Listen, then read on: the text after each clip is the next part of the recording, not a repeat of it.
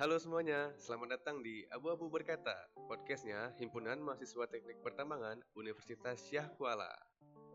Assalamualaikum warahmatullahi wabarakatuh. Selamat siang Sobat Abu-Abu Berkata semuanya.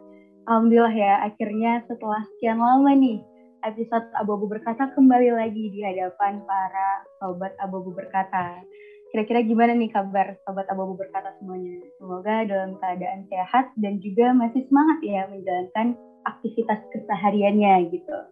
Nah, uh, jadi di episode abu-abu berkata kali ini, pastinya saya nggak sendirian nih, karena saya kedatangan tamu yang sangat inspiratif gitu ya, apalagi di bidang bisnis atau entrepreneur gitu. Nah, jadi langsung aja yang sudah bergabung bersama kita nih, ada Bang Julian Zulfikar, yaitu salah satu alumni mahasiswa Teknik Pertambangan Universitas Syafwala angkatan tahun 2016. Mungkin langsung aja, uh, Assalamualaikum Bang Julian. Ya, Waalaikumsalam. Ya, gimana Bang kabarnya sekarang? Uh, Alhamdulillah uh, sehat ya, beginilah kondisi sehat-sehat ini kan. Iya, Alhamdulillah. Kira-kira nih Bang lokasinya di mana nih Bang? Lagi di mana gitu? Uh, untuk sekarang lagi di Banda Aceh. Kebetulan hari ini stay di toko. Cuman tadi ada kerjaan makanya agak telat uh, podcastnya. Uh, gitu bang ya. Berarti udah di Banda Aceh dan masih handle bisnis pastinya bang ya? Ya, untuk yeah. sekarang kegiatan hari-hari uh, di usaha bisnis kecil-kecilan kan? Iya, udah udah besar malah bang ya kalau bisa dibilang udah sukses insya Allah gitu. Dan Amin. Berarti, kira-kira nih belakangan nih uh, kesibukannya apa aja nih bang kalau sekarang? Kalau sekarang kesibukan masih aktivitas bisnis paling uh, belakangan ada kesibukan untuk uh, apa tuh proyek baru dari pemerintahan ya uh, untuk hmm. pengadaan seragaman korpri untuk ASN. Aduh keren ya bang. Pokoknya insya Allah lancar lah bang ya kalau masalah ya. bisnis gitu alhamdulillah lah udah mulai sedikit grow up rumah batik Aceh untuk terbaik lah di Aceh mudah-mudahan kan gitu. Amin, insya Allah, alhamdulillah. Nah, kira-kira nih Bang, uh, kalau kita bahas hari ini kan kita insya Allah bakal bahas tentang bisnis atau entrepreneur nih Bang. Kalau iya. menurut Abang sendiri, uh, definisi dari entrepreneur itu kira-kira apa tuh Bang? Kalau menurut Abang? Ya, untuk dunia bisnis itu kalau dari uh, aku pribadi sebenarnya lari ya dari linear kuliah kita gitu. Ke apa namanya keadaan yang memaksa. Bukan karena basic dari bisnis keluarga dari bisnis juga enggak tapi memang keadaan yang memaksa dan kita harus bergerak sendiri gitu. Jadi bukan hmm. karena punya uh, skill dasar bisnis atau gimana ya enggak. Yang penting uh, kita gerak aja dulu udah uh, mulai aja jadi nggak jadi pokoknya yang penting usaha aja dulu udah gitu.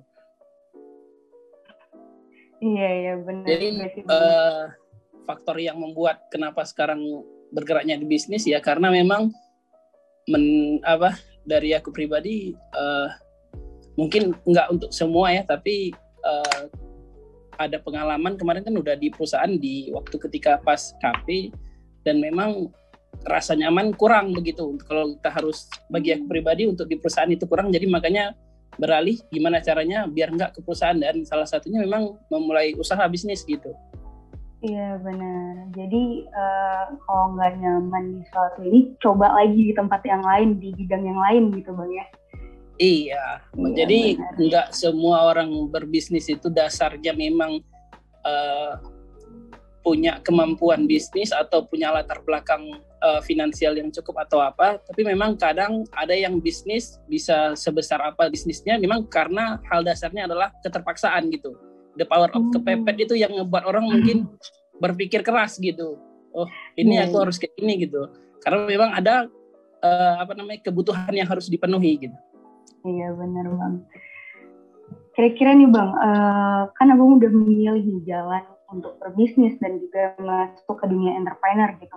Kira-kira gimana nih cara abang meyakinkan diri abang kalau memang abang itu cocoknya itu di sini gitu, bukan di bidang uh, mungkin tambang atau bidang lainnya gitu bang? Uh, aku pribadi kenapa ngerasa cocok di sini uh, jujur di kuliah dasar atau kemampuan aku di soal dunia pendidikan atau kuliah soal IT itu ya bisa dibilang kurang atau maksimal pas-pasan gitulah. Jadi kalau untuk mungkin bersaing di dalam segi IT atau apa segala macam, mungkin aku kurang kurang kurang bisa ada kurang ada nilai jual gitu. Tapi dan keadaan itu aku berpikir eh uh, ya udah deh coba aja untuk bisnis gitu.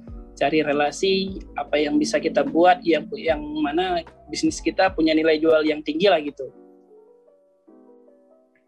Iya benar sih bang. Pokoknya yang penting usaha aja dulu apa pun itu bidangnya kita coba gitu bang ya. Coba iya, tempuh gitu. selama kita mau gerak ya jalan itu pasti ada kan gitu. Yang penting kita lakukan yang terbaik jadi yang terbaik di setiap bidang yang kita uh, usaha gitu. Apa pun hmm. usaha kita jadi yang terbaik di bidangnya pasti itu menang gitu.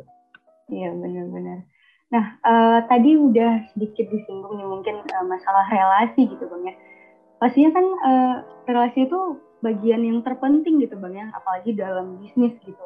Kira-kira gimana sih bang cara abang untuk uh, membangun relasi itu sendiri gitu? Untuk uh, ya pastinya meningkatkan mengembangkan bisnis abang gitu.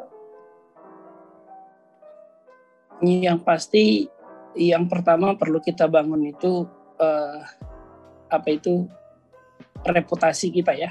Dalam ngebangun bisnis besar ataupun kecil dilihat itu dari yang pertama profesionalitas dan reputasi ya profesionalitas. Karena itu uh, berpengaruh terhadap reputasi kita. Di kalau di aku pribadi bergerak kan di dunia tekstil gitu. Kalau di dunia tekstil itu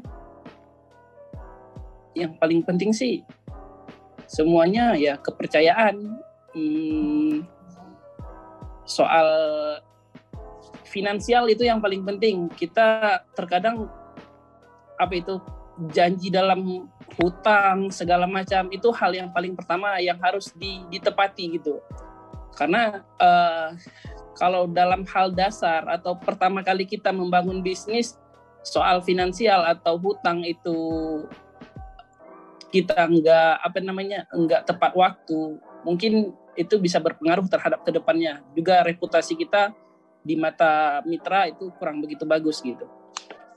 Iya benar-benar apalagi pastinya untuk di awal itu kepercayaan eh, bagian kepercayaan itu paling penting ya bang. Soalnya kan kita kasih modal gitu modal yang besar untuk mulai bisnis itu pasti ya berat tapi harus mempercayakan seluruh modal kita gitu bang ya ke pihak uh, pihak lainnya gitu supplier atau apa gitu ya. Iya di bisnis kalau di tekstil sih lebih ke kita ngelihat uh, ini orang uh, atau customer itu kira-kira bonafit nggak untuk ke depannya gitu. Kita harus survei mulai dari eh, mitra-mitra sebelumnya dia bekerja, gimana track record pembayaran, gimana cara dia mengatur mungkin pembayarannya cash ataupun giro apa segala macam. Kita ngelihat dari latar eh, ini dari track record itu dulu sih yang paling mendasar gitu. Baru bisa kita uh, menilai oh ini orang bisa nggak kita lanjut kerja? Atau kalau memang mungkin nggak bisa kerja secara cash ya jadi uh, secara tempo atau secara utang berarti memang harus cash gitu. Hmm iya iya benar sih bang. Nah kalau abang nih di bidang uh, bisnis dalam hal tekstil ya bang batik gitu. Yeah Kira-kira target bisnis abang uh, itu apa sih bang dan gimana sih cara strategi strategi yang abang gunakan supaya target itu bisa tercapai gitu bang? Oke, kalau dari aku pribadi eh, target ada beberapa target ya. Yang pasti targetnya itu eh, rumah batik Aceh bisa hadir di seluruh kota di Aceh kan gitu. Terus kalau cara ngebangun bisnisnya aku lebih ke chemistry sih. Karena untuk sekarang kan aku ngebangun bisnis itu dengan semua tekstil di Aceh gitu. Jadi hampir semua toko tekstil besar di Aceh itu kerjasama ke aku.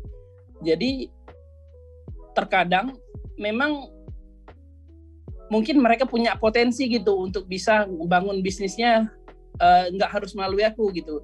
Di Jakarta kan banyak ada Tamrin, ada Tanah Abang, atau mungkin langsung ke konveksi di Bandung atau di Jawa. Tapi balik lagi, ada chemistry yang harus aku ikat dengan customer, gimana ketika ada orang lain masuk dengan bisa mungkin bisa masuk dengan uh, nilai jual yang lebih rendah gitu atau harga yang lebih rendah, tapi ada ikatan yang aku harus bangun gimana caranya orang itu, oh jangan sampai kita ke orang lain gitu, karena kita udah ke Julian hmm. gitu. Dan hmm. salah satu caranya mungkin aku uh, per dua atau tiga bulan sekali mungkin kunjungi uh, silaturahmi ke daerah ke kota-kota gitu dan aku juga biasanya kadang fasilitasi ke ini kalau cerita sekarang ya udah udah bisa memfasilitasi mereka untuk untuk hutang gitu. Waduh, keren kali bang. Iya. Alhamdulillah. Itu jadi emang sebenarnya balik lagi bang ya, balik lagi bangun komunikasi dan juga bangun kepercayaan itu sendiri gitu. Dua belas. Iya. Itu dasar apa pun usaha gitu apa pun usaha yang kita buat dasarnya ya memang kepercayaan memang harus dijaga gitu jangan pernah nipu orang gitu ya uh, kepercayaan apalagi nipu itu udah udah udah nggak betul kali itu jangan sampai gitu bang ya apalagi itu sekarang meskipun iya. lagi marak jangan sampai kita terikut gitu bang uh, kalau rumah batik Aceh ini sendiri udah berapa lama nih Bang kira-kira? Untuk rumah batik Aceh ini uh, bulan Mei berarti udah masuk usia satu tahun pertama ya. Untuk hmm. untuk store-nya sendiri itu satu tahun pertama. Tapi kalau untuk bergerak di tekstilnya aku tuh udah hampir jalan tiga tahun ya untuk sekarang. Cuman dua tahun di awal itu memang kita nggak ada store, kita hanya melayani online aja gitu online aja gitu bang ya. Uh, nah kira-kira selama hampir satu tahun atau bahkan udah jalan tiga tahun nih untuk abang sendiri bergerak di bidang tekstil itu kira-kira resiko apa aja sih bang yang udah abang terima gitu selama di bidang bisnis gitu bang? Yang pasti apa pun yang kita buat ketika kita mulai bisnis kalau niatnya untung itu enggak gitu. Pasti itu udah nggak bisa. Kalau niat pertamanya kita usaha itu atau bisnis kita niatnya untung nggak bisa. Kenapa aku bilang nggak bisa? Ini kalau memang kita niat usahanya atau bisnis kita pengen besar kita nggak akan bisa untung mungkin di uh, tiga atau enam bulan pertama karena apa karena keuntungan itu pasti kita gulung untuk modal lagi kita butuh biaya produksi kemudian ketika usaha kita makin besar kita butuh hire karyawan kita butuh hire admin untuk sosial segala macam untuk medianya jadi aku bilang kalau niat bisnis itu langsung untung, enggak. Bisnis itu pasti rugi. Untung itu resiko gitu. Untung hmm. itu bonus. Untung itu bonusnya gitu, Pak. Iya. Bisnis itu pasti rugi, uh, untung itu bonus. Kenapa aku bilang kayak gitu ya resiko yang pertama kalau di saat kayak sekarang itu kayak aku kan mungkin udah uh, cara menariknya kalau untuk saat ini udah bisa memfasilitasi mereka untuk pembayaran tidak menggunakan cash lagi atau uh, pembayarannya menggunakan giro. Uh, potensi ditipu ada, itu pengalaman uh, berapa kali sudah pernah gitu kan untuk ditipu atau diakali segala macam itu udah pasti ada gitu. paling uh, itu aja sih ditipu lah, ditipu itu hal yang paling udah pasti kita temuin lah di jalan bisnis. Tapi yang pasti gimana cara kita untuk mengakali balik lagi gitu bang ya? Mengakali si penipu itu jangan sampai kita pun jadi ikut ketipu gitu bang ya? Ya ini hal yang paling perlu kita lakukan survei dulu kita tanya dulu di sekitar uh, latar belakang si customer gimana sebelumnya bekerja ke mana gitu.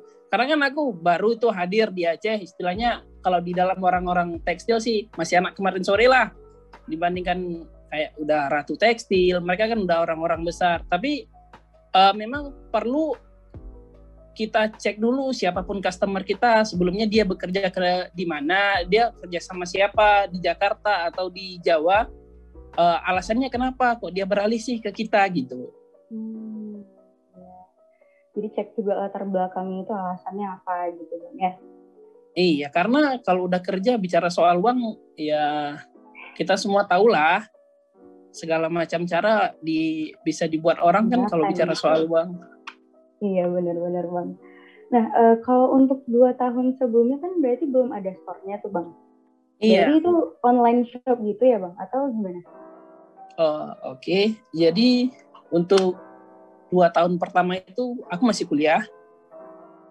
Itu masih kuliah, jadi seluruh barang itu memang bergabung di dalam kos di kamar itu di situ kamar di situ kain semua itu bercampur jadi satu itu padat jadi aku tuh ke kalau misalnya waktu kosong kuliah itu uh, sering gitu kunjungi kota-kota sekitar di Aceh kayak dulu Semawe, Kebiren, pokoknya asal ada waktu kosong aku kunjungi. Aku itu uh, apa yang namanya menawarkan produk sendiri dulu gitu ke seluruh tekstil di Aceh, menawarkan, kenalkan uh, Pak gini segala macam. Uh, saya lokasi kita di Banda Aceh cuman kita belum ada toko tapi pengiriman semua kita uh, atasi dari Banda Aceh gitu. Uh, iya. Jadi uh, kalau itu kan pasti ada banyak rintangannya juga ya bang karena harus uh, turun tangan langsung gitu. Nah kira-kira nih cara abang untuk mempromosikan nih bang selama dua tahun sebelum uh, adanya store rumah batik Aceh itu kira-kira gimana sih bang? Dulu semuanya dikerjakan sendiri gitu. Sampai sekarang pun masih ya walaupun udah ada beberapa uh, karyawan, cuman tetap harus turun tangan sendiri. Kalau dari dulu memang pure total itu sendiri. Uh, paling apa itu ya? Tadi gimana? Uh, cara bang promosiin gitu, cara memasarkan oh, itu kira-kira gimana? Untuk ya, pemasaran memang sistem aku door to door gitu aku datangi setiap kota, datangi setiap toko, uh, aku kenalkan, aku bawa sampel, uh, aku bincang soal harga, kalau cocok main, kalau nggak cocok ya udah. Memang sempat beberapa kali ditolak gitu.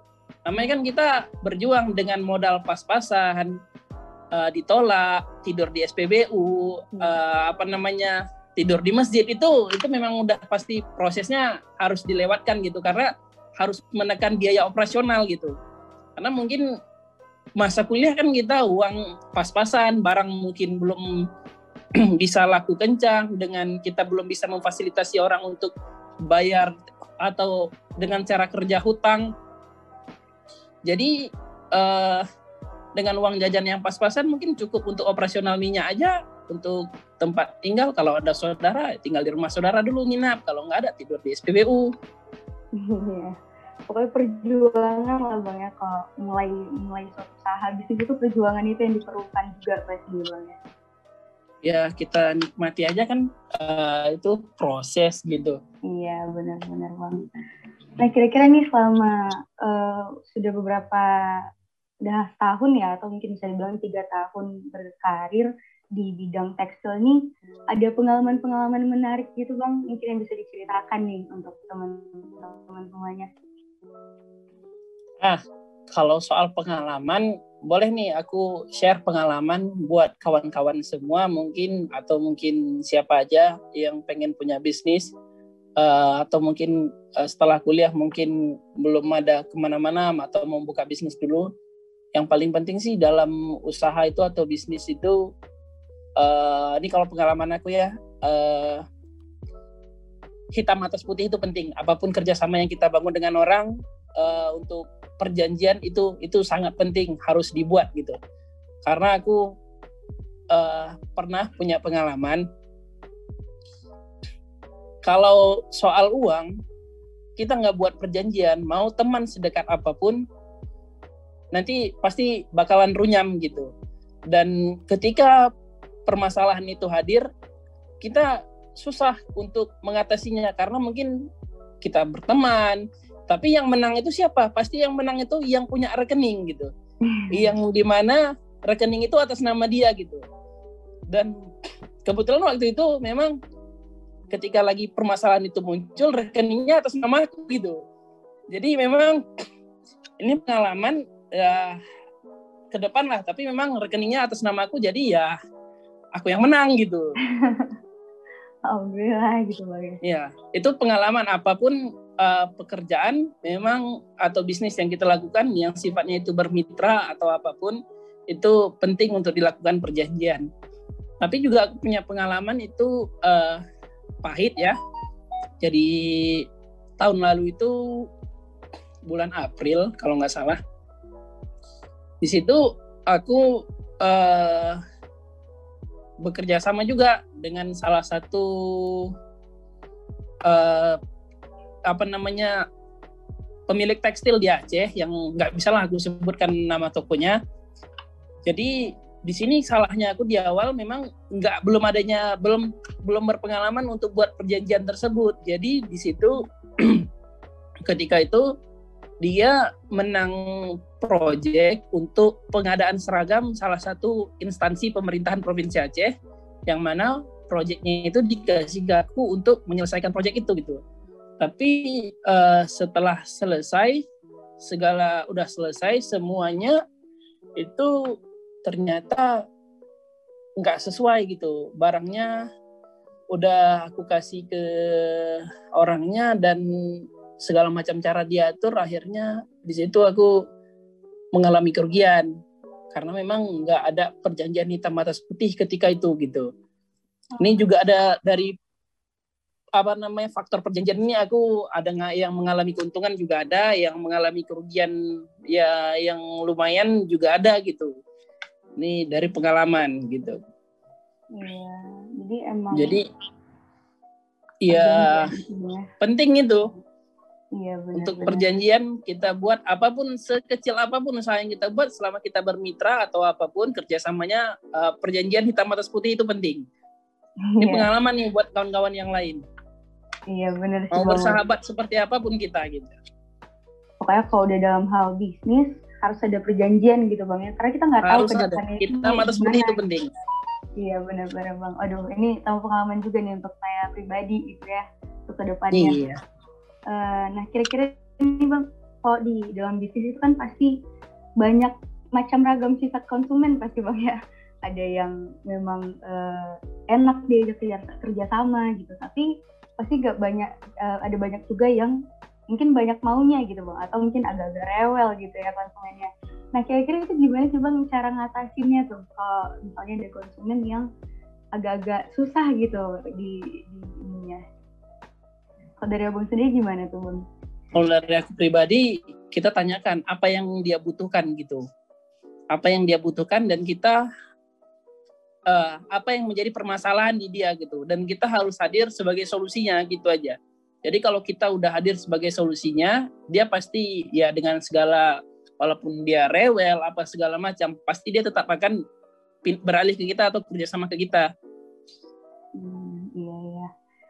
Jadi kasih eh, pokoknya kasih kunci kalau kita ini yang dibutuhkan sama dia gitu bang ya. Iya, kita kasih eh, kita hadir sebagai solusi. Itu aja sih. Kalau soal yang lain ya apa segala macam itu biasalah namanya penjual kan pas eh namanya orang yang bergerak di bidang jualan pasti dia mau cari dengan harga semurah mungkin dan harga jual setinggi mungkin itu. Iya benar-benar sih bang. Nah bang, eh, kalau misalnya nih lagi berbisnis gitu kan, ini saya pribadi mungkin jadi cerita saya pribadi, saya juga pernah ada buka usaha kecil-kecilan gitu ya bang, tapi online shop yang kayak eh, banyak orang emban gitu sekarang. Tapi Iya. eh, agak mungkin sedikit kesulitan yang saya temui selama eh, saya aja bangun bisnis itu konsisten untuk membangun bisnis itunya tuh bang yang waduh susah gitu bisa dibilang susah untuk konsisten gitu. Nah kalau menurut abang sendiri kira-kira gimana nih cara abang untuk konsisten tetap eh, berjalan di bidang bisnis itu gitu bang? Untuk konsisten apa itu? Baik di pemasarannya atau mungkin di produksinya gitu bang? Karena kan pasti ada titik jenuh tuh bang. Kayak aduh jadi lagi males nih lagi ini lagi itu gitu. Kira-kira gimana nih bang kok dari abang? Iya. Sadar diri aja sih kita. Kalau memang kita butuh ya kita harus gerak gitu. Karena mungkin eh, dari tanyanya sendiri bisnisnya masih ah, sampingan gitu, masih ada penghasilan lain atau mungkin ah ya udahlah santai masih bisa bisa. Tapi kalau kita memang kita butuh oh, aku harus kerjakan ini aku harus ada target gitu. Ini kalau nggak kita selesaikan mungkin nggak bisa. Kita kan pasti setiap orang itu ada hope. Eh aku itu pengen ini pengen ini pengen ini itu segala macam. Atau mungkin di awal tahun orang list apa sih keinginannya untuk tahun ini harus tercapai gitu. Jadi uh, untuk keinginan tersebut bisa tercapai ya salah satunya memang harus cuan terus kan gitu. Mengumpulkan cuan. Jadi kalau ya, Eh, nggak uh, ada target ya mungkin makanya lebih ya sering mageran segala macam. Kecuali kita mageran kalau kita punya eh ya udah bisa di cover sama yang lain atau kita punya karyawan yang banyak ya itu sah-sah aja sih mageran gitu. oke oke bang.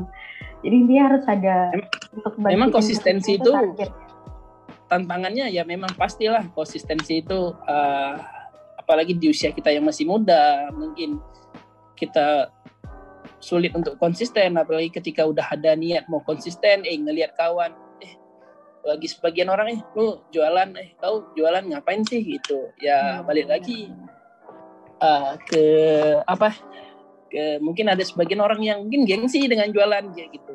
Iya iya benar sih bang. Balik lagi ke pola pikir sendiri juga sebenarnya iya. Dan ya kalau kita mau capai target pasti ya kita berusaha untuk gimana caranya harus uh, tercapai gitu apa yang kita inginkan dengan cara halal juga pastinya bang ya. Iya, pastinya kalau di uh, di usaha di bisnis ya di jualan itu kalau aku sih memang memang di awal tahun tuh harus buat sih plannya apa sih di tahun ini gitu. Targetnya omsetnya berapa sih gitu. Itu memang harus dibuat dan gimana caranya harus tercapai gitu. Uh, iya iya. Iya itu bang.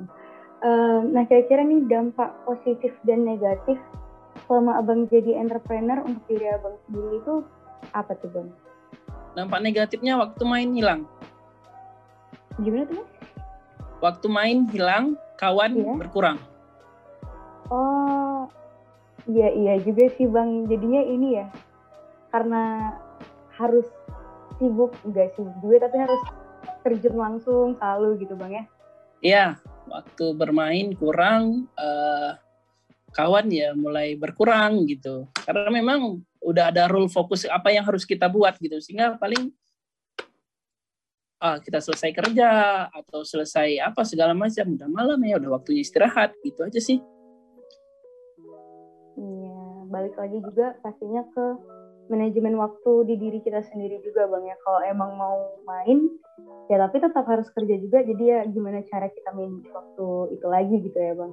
Paling menikmatilah di setiap apa segala macam. Kalau kayak aku kan misalnya dalam sebulan mungkin uh, dua minggunya di luar kota atau di luar Banda Aceh gitu entah itu ke Medan entah itu ke mungkin ke harus ke uh, tebing tinggi atau mungkin ke Lok Semawe atau paling di sambil sela-sela kerjaan sore-sore uh, nikmati jalan-jalan di kota orang gitu. Cuman kalau untuk teman ya memang berkurang. Paling kalau untuk waktu main ketika sambil kerja di sela-sela waktu kosongnya kita nikmatilah untuk bermain. Uh, iya ya benar sih bang. Nah uh, kira-kira nih bang apa sih bang tips and trick dari abang nih selaku uh, sudah terjun ke dunia entrepreneur tuh kira-kira apa apa nih bang? Hmm, yang paling penting kayak mulai itu gitu bang ya kayak jangan sekarang? yang paling pertama itu hilangkan keraguan. Itu mulai bisnis jangan ragu. Jangan uh, apa namanya belum apa-apa kita udah ragu sama diri kita sendiri. Jangan nanti kita mulai usaha eh atau kalau dia aku lah bisnisnya kan jualan gitu. Mulai bisnis jualan eh nanti nggak laku ini gitu.